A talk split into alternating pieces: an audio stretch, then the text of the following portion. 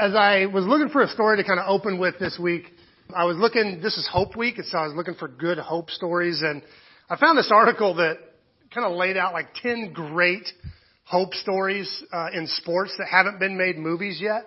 And so I thought it'd be fun to share a couple of them. That way, if any of you are movie makers and you're looking for inspiration, uh, maybe you could do this. But if none of us are looking for our next Hollywood blockbuster, it might be kind of cool to hear these. That way, if we do hear them, see them show up on the big screen, um, we'll already know the stories. One was Roberto Clemente. Anybody remember him? Yeah, a couple. I'm not going to say anything about age. Roberto Clemente was a baseball player, 15 time All-Star, World Series championship MVP, Presidential Medal of Freedom recipient. Um, he was a pioneer in Latin American athletics. But what was cool is he spent almost all of his off-season time doing humanitarian work in Latin America. Um, he was renowned, renowned for his off-field generosity. And then on December 31st, 1972, Clemente died in a plane crash while doing charity work in Nicaragua. He was helping after a, a huge earthquake. Uh, his death kind of transcended his baseball legend, um, and he kind of became a humanitarian legacy. Then there was one off the Ivory Coast in 2006, the World Cup team. Anybody know anything about this? Uh, in 2006, during a civil war that had been going on for years, the Ivory Coast uh, soccer team qualified for the World Cup, which they had never done before. And for the first time in years and years and years, both sides stopped fighting long enough to watch the World Cup. And the, the, basically the civil war that had been nothing but bloodshed for years. Um, everybody hit pause on the war long enough to watch the World Cup, and then unfortunately, when the when the cup was over, they went back to shooting each other. Then I read one in 1951, the San Francisco Dons football team. This is 51, remember? It was a, a college football team, and had the best season in the college's history um, playing football. Got invited to their first bowl game ever. And the only requirement to coming to the bowl game was they would have to leave their two African American players behind. African Americans weren't allowed to play in bowl games. And so the San Francisco Dons decided to forego the bowl game. They turned down the invite and did not play. And they set a precedent that from there started the chain where African Americans were allowed to play in bowl games. That would make a great movie. But this morning we're talking about hope. And it, it's amazing how sports stories inspire hope in us more than almost anything else. And this is our first week of Advent. And I know a lot of us come from backgrounds where we, we celebrate Christmas more than Advent. And Advent's kind of new to some of us. So I'm going to give a brief explanation of kind of what Advent is historically. Originally, the, the church baptized new believers every January. That was just when it was done. And Advent became the season of preparation when they tell the people for about a month to be quiet, set back, and kind of meditate and prepare for this huge life changing event that was about to take place. And so Advent became this season, and they felt like the, this was the perfect time of year to do it because the whole church was already celebrating this, this uh, moment in the past when Jesus kind of broke into the story of history. And so what a, what a better place to kind of meditate on the way Jesus was about to break in to these new believers' lives through the, the sacrament of baptism than, than during this kind of Christmas season. So through this, it kind of became, you know, eventually spread from just new believers to really the whole church would not only celebrate uh, this season when Jesus kind of broke into history, but also look forward with hope to the time when he would break back into history and kind of come back to set everything right and redeem all things. And and then it had this personal aspect that the, that the new converts brought in where we would celebrate the idea of Jesus breaking into our lives and, and making things new in our lives. And so it became this kind of meditative preparation, this, this quiet season uh, where you would kind of prepare your hearts to receive Jesus. Um, and obviously, in modern days, it's kind of gone the other way. It's become this fast-paced, crazy, you know, spending spree this kind of commercial thing we do. And so one of the things we try to do is kind of embrace the old Advent, this, this season of quiet preparation um, for God to, to kind of break into our lives. And it ties us in with this truly ancient tradition that the Jews have been a part of for, for a long time of waiting for the Messiah, this Advent waiting that the, that the Jews have been a part of forever. And so we kind of tap into that, that, that Advent, um, that waiting. The word Advent just means appearing, for we're, we're just waiting for the appearing of the Messiah. Cosmically, when he comes back and makes all things right, but also personally. We, we wait for him to show up into our story and, and change things. And, and it's a season when we can think of the, the areas where we really need Jesus. We really need him to come into our lives and, and touch us and change us and help us. And, and Advent becomes a season when we can wait for that. So we kind of follow the classic liturgy um, of Advent where we focus on four meditations uh, hope, peace, joy, and love. And we'll spend a week meditating on each one. Um, also during Advent, our church classically plugs into the liturgy or to the lectionary. If you don't know what that is, it's the Book of Common Prayer. It's this book that probably two thirds of the church uses to kind of find what they're going to teach on that week. Um, and they actually lay out a lectionary reading. There's a, an Old Testament reading, a psalm, a gospel reading, and an epistle reading for every single week of the year. So the what we consider high church, the people who follow a lot of liturgy, they'll just preach off the lectionary each week. And we don't do that completely. Just during Advent and Lent, we kind of call the high holidays of the Christian calendar, we kind of plug in for a while. We we preach what the rest, what a huge chunk of the church is preaching. It gives us a chance to kind of tie into them and be connected to the rest of the body. And then we spend the rest of the year talking about stuff that we want to talk about. But that basically means that the passages I'll preach for the next four weeks, I didn't choose. They were kind of chosen for me. They're from the lectionary. I've just studied and meditated on them and, uh, and tried to come up with something for us. So our text for this week, um, I actually want to look at the relationship between two of the lectionary passages. It's really kind of the time that passes between them. We're going to start with Psalms 122. I'm going to give a little bit of background here because Anybody remember last night or last week when we talked about the Samaritan woman at the well? Uh, was anybody here for that? And we and we talked about how Jesus talked to the Samaritan woman at the well, and he kept trying to take the conversation personal and talk about her life, and she kept deflecting with with these theological discussions. He's like, "Hey, go get your husband." She's like, "I don't have a husband." I know you don't have a husband. You've had five husbands. The guy you're shacking up with now is not even your husband. She goes, "You know." there's this debate I want to talk about. And she kind of deflects and talks about this, you know, the Jews say we're supposed to worship here and the Samaritans say we're supposed to worship there. And she, she tries to kind of keep him out of her backyard with these theological talks. Well, the theological talk she was having actually comes from tonight's passage. When the Jews first came into the promised land, they originally set up worship on this mountain called Shechem, and it was just this place where the, they, they had their kind of first worship services. But then as they conquered land, they took the ark with them. And so the ark just kind of lived in a tent. It gave them power in battle and, and they just kind of took it around. So up to this point in, in David's story, there was no permanent place to worship God. It moved and it was, it was kind of fluid and God's presence, which is what they considered the, the Ark of the Covenant, was in a tent. It had no permanent, permanent place. And so when David becomes king, his very first act was to find the best city he could. It was a city called, Terrible place for a list. Um, it was this city, city called Jebus. And Jebus was a Canaanite city. It wasn't a, an Israelite city, but it had these huge, gorgeous walls and it was a safe city. And so David's very first act as king was to conquer Jebus. And they conquered it. They kicked out the Canaanites. They started to rebuild what they had to tear down to get in and they renamed it Jerusalem. So this becomes the, the, the beginning of Jerusalem. At this point, this city that we know so well wasn't even really part of Israel yet, not until David's time. And for the first time ever, David moves the ark into a permanent city. He moves it into Jerusalem. They now have a permanent place to worship, and it kind of becomes the center of Jewish worship. And incidentally, Shechem is in Samaria. And so when they move the ark from Shechem down to Jerusalem, those northern people that eventually became uh, Samaria were not super happy about it. Some of them didn't like the idea of moving the ark down south, and so that kind of was the birth of the tensions between the Samaritans and the and the Israelites that we talked about last week. So that's the old argument she was trying to pull up on Jesus. Like, were we supposed to worship on the mountain or down in Jerusalem? And and uh, anyway, so David immediately upon moving into Jerusalem, he writes this song that we're going to actually read tonight.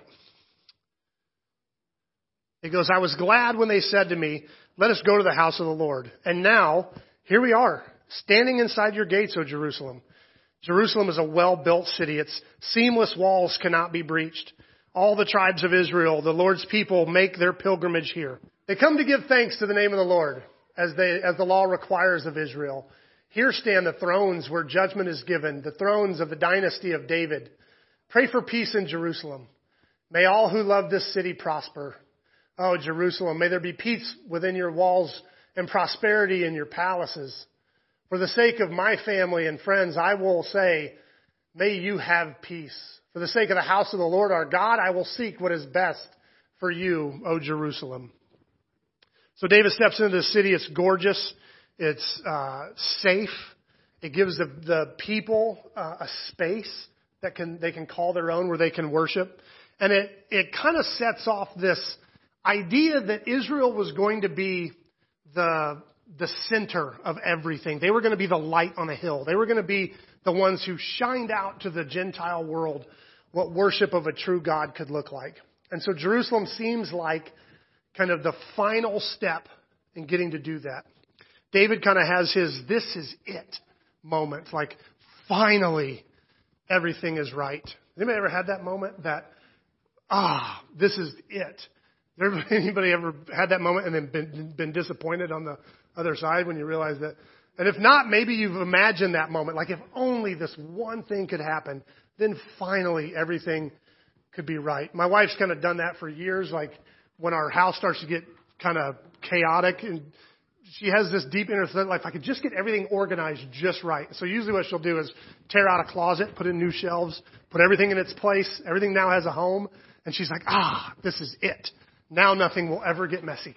And, and, uh, yeah, and then there's always that huge crash on the other side of that when you come home and everything is everywhere and the shelves have been torn down and maybe that's just my house. But David's in that moment. He's in that this is it.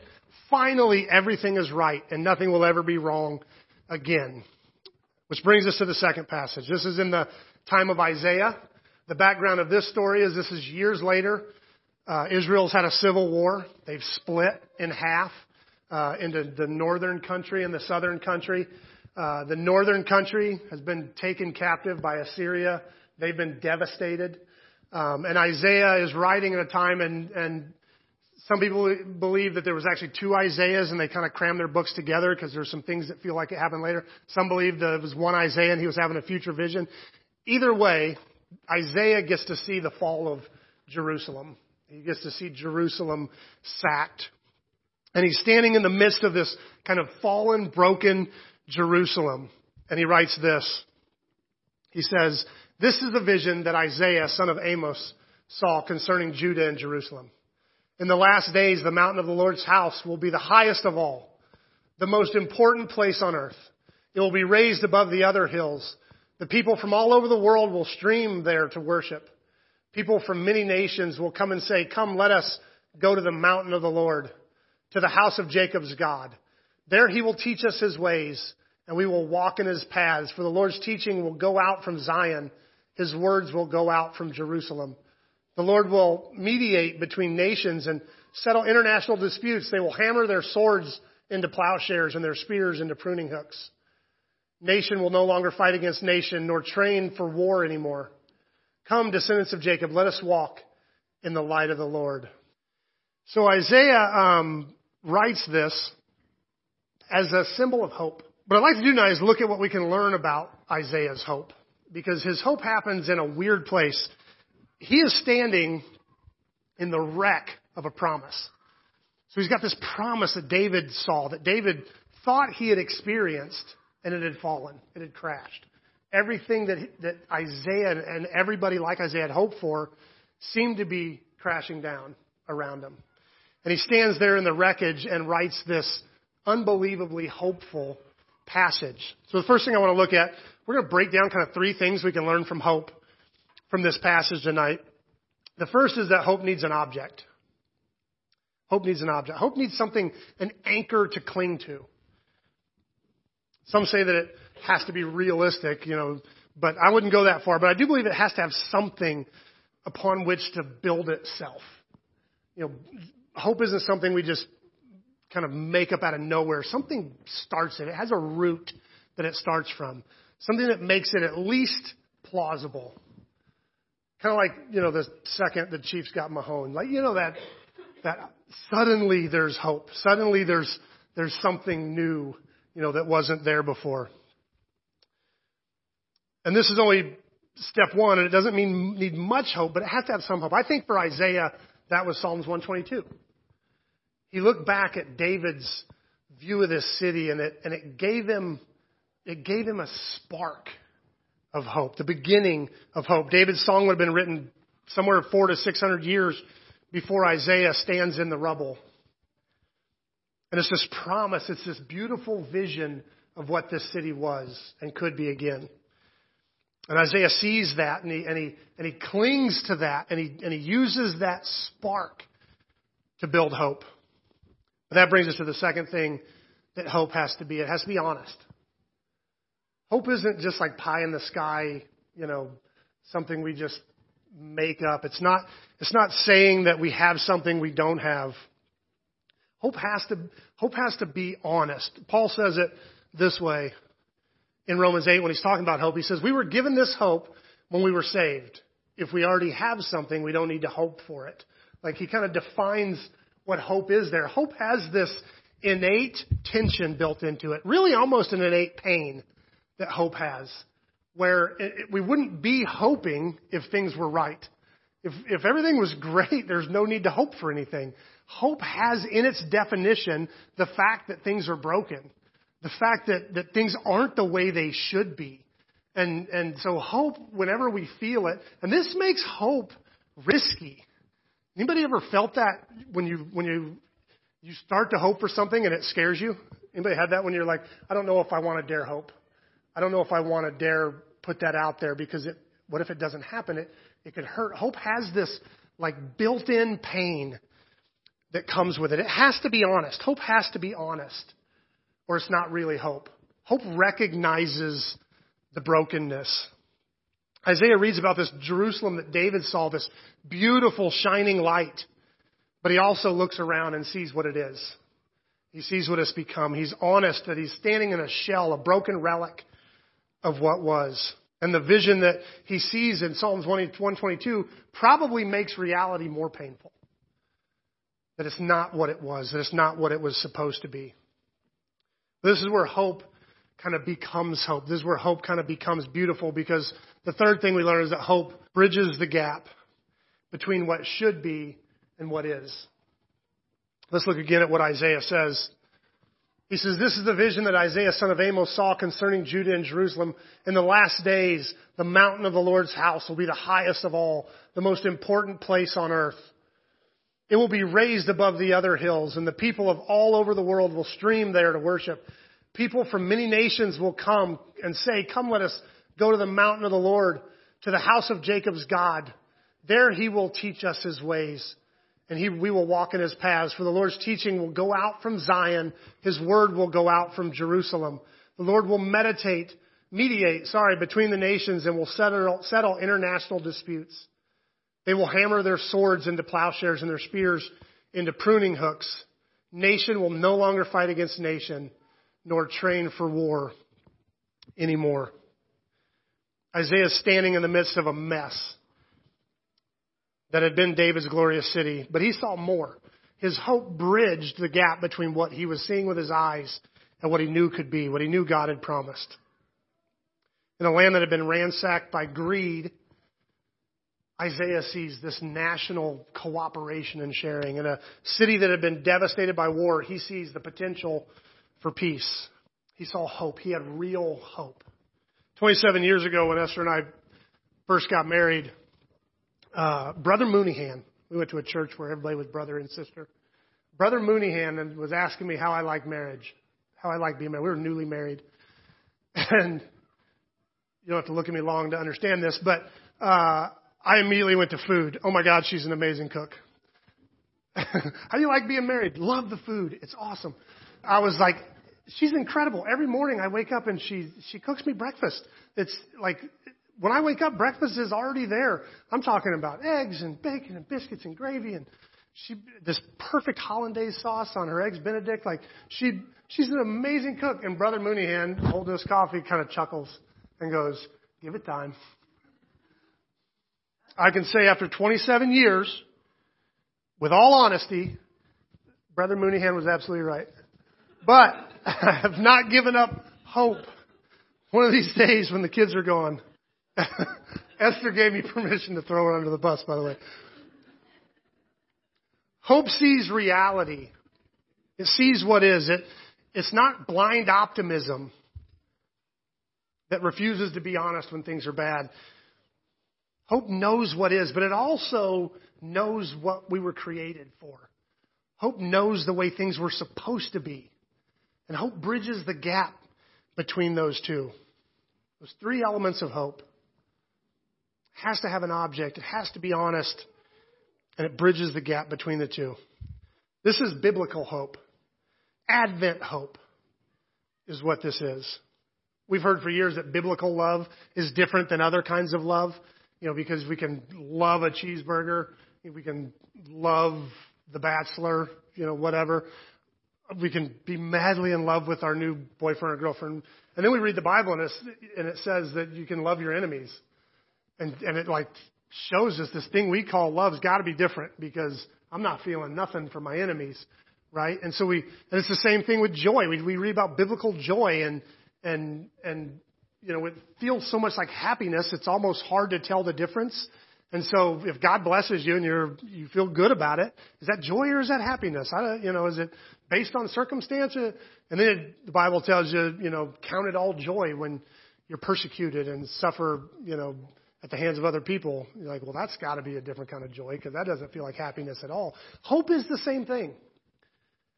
Hope, hope, you know, we talk about hope. Man, I applied for this new job. I really hope I get it. Or I, you know, I've always wanted to visit Hawaii. I hope I get to go when I can afford it. Like, we have hope that's, that's normal hope, that's based on an outcome. But then there's biblical hope. It's this understanding that things are just fundamentally wrong. And we have this deep abiding belief that God is eventually going to set it right. That's Advent hope. That's that deep hope. So it's not, it's not hoping I get a job. It's hoping that God fixes things to where work does not feel so empty. That core brokenness that, that leads to all these other problems. Biblical hope isn't regular hope. Biblical hope is this deep expectation that despite how broken things are, God has promised something better. And no matter how it is right now, I have every reason to believe that God's going to break in and make it right. This is why hope is an Advent meditation. Because in this, in this season where we're desperately trying to believe, we're desperately trying to meditate on this reality that God wants to set things right. And it's a hard thing to believe. The world is so messed up. All the pain and shame and hurt and and, and loneliness that is our world, it's hard to believe that God has a desire to set that right, which is why we do this during Advent, because we have this, this anchor, we have this evidence that God does care, that God does break in, because He did break in. Because He showed up. He didn't stay aloof. He didn't stay apart from us. He descended into our mess in the form of a baby. He did intervene. He did step up. And so this is the season when while we're remi- reminded of the way God breaks in, that we allow ourselves to kindle that hope that He'll do it again. That He's not done with us. That, it, that this isn't what He had in mind. This isn't all there is for God's people. There's more. He came into our story, Emmanuel, God with us, to change things. This is why I love Advent. This is, you know, because Christmas is, is a look back. Christmas is looking backwards at something that happened, at a point in history where God did something. Hope is saying, how do I respond to that?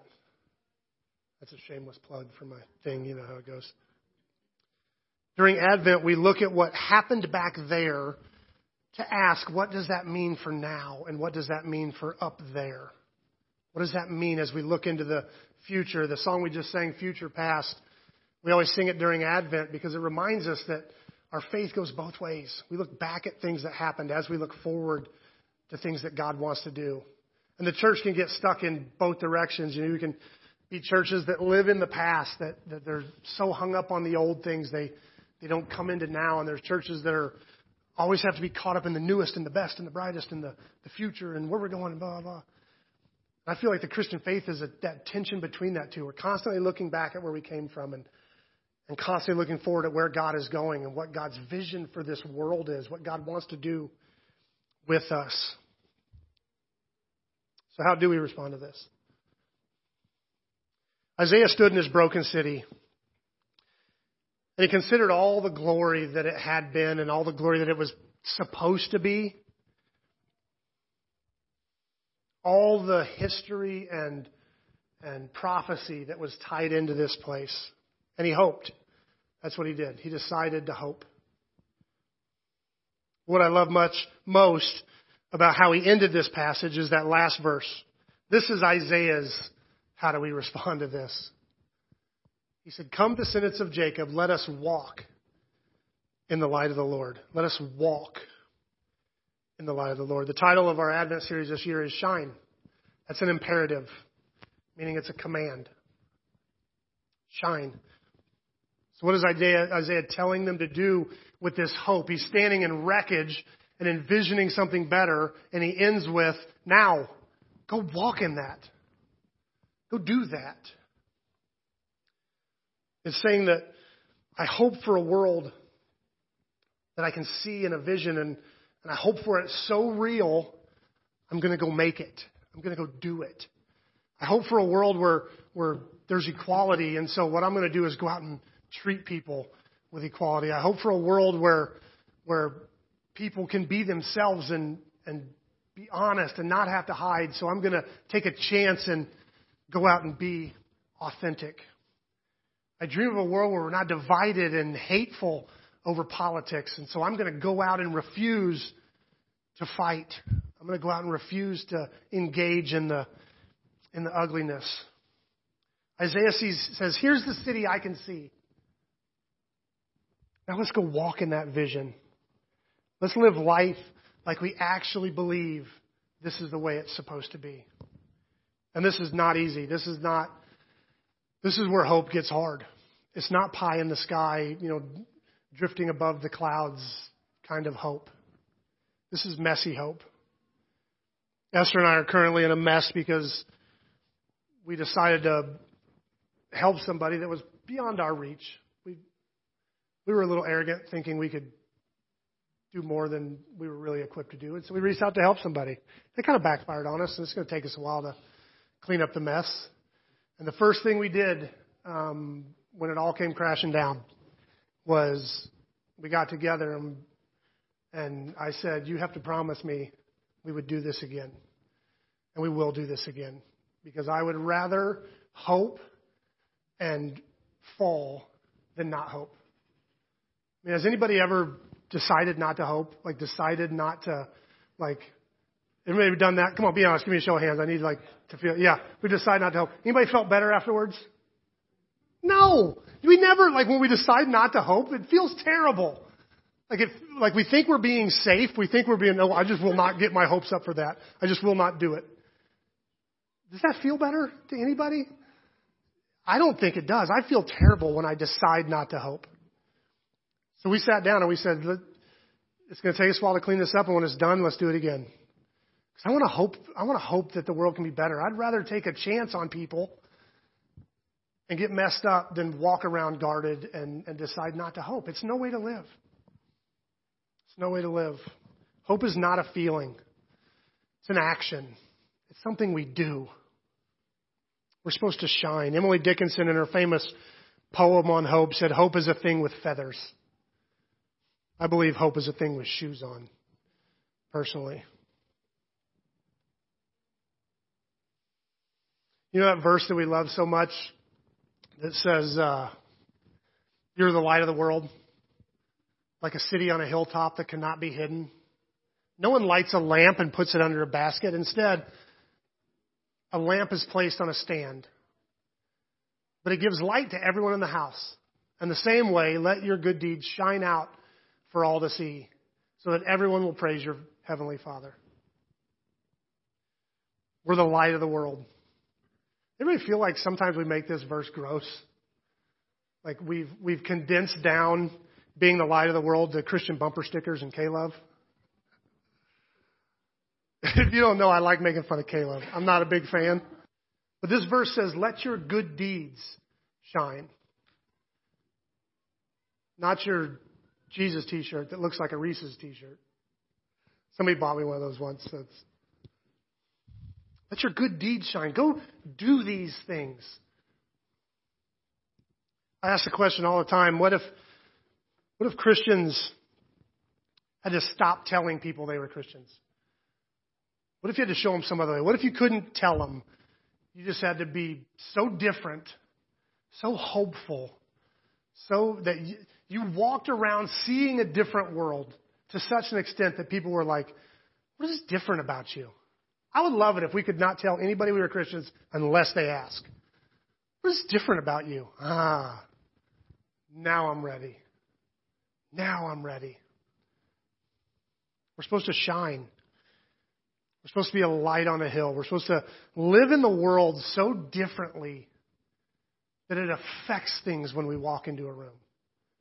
When everybody else is is down and, and everybody else is the, the sky is falling. Oh my gosh, if this person gets elected, what's that going to mean? And we go, it's going to mean God's still on the throne and he's going to do amazing things because that's what he does. And, and some things will change, but I know God's still in control. I can't wait to see how much we shine when it gets darker. Shining means we're so positive Jesus is going to break into our story that it changes the way we love. We love differently. We spend time with our kids differently. We work differently. We rest differently.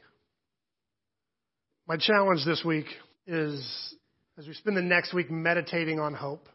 This is Advent season, so you're supposed to spend the next week meditating and, and focusing on hope. That, that you would do that. Just set maybe five minutes. If you're good at meditation, stretch it out longer, but don't do a Bible study. Don't, don't pray right then. Just set aside five minutes and imagine. Just let your, your imagination run. What's the world, what do you believe the world is supposed to be like? If, if Jesus just broke in today, what would change in the world? It's been five minutes of meditation a day this week. Just what could the world be? And then go out and do that. Go out and walk in that. Just try it. And if you fail, come back the next day and do it again. Nothing dies. Just, just try living with hope for one week. Envision the world, stand like Isaiah in the, in the brokenness, in the wreckage, because our world is broken. It's a mess. Stand in the wreckage like Isaiah and try to see something better. Try to imagine something better and then try to walk in it. Try to, try to live in that vision. The reason I love stories like Roberto Clemente and the Ivory Coast soccer team and the San Francisco Dons is because they give us a glimpse of what could be. They stood in brokenness and said, no, we're going to, we're going to believe in something better. They allow us to peek into a better way to live. They give us hope. So my prayer today, and a way I would hope we would respond to this is that, like Isaiah said, let's go walk in that light. Let's go live that way. If you get beat up doing it, come back next week. We'll love on each other and pray for each other and get strengthened again and go back out and do it again. Because that's just a better way to live. Let's go to the table.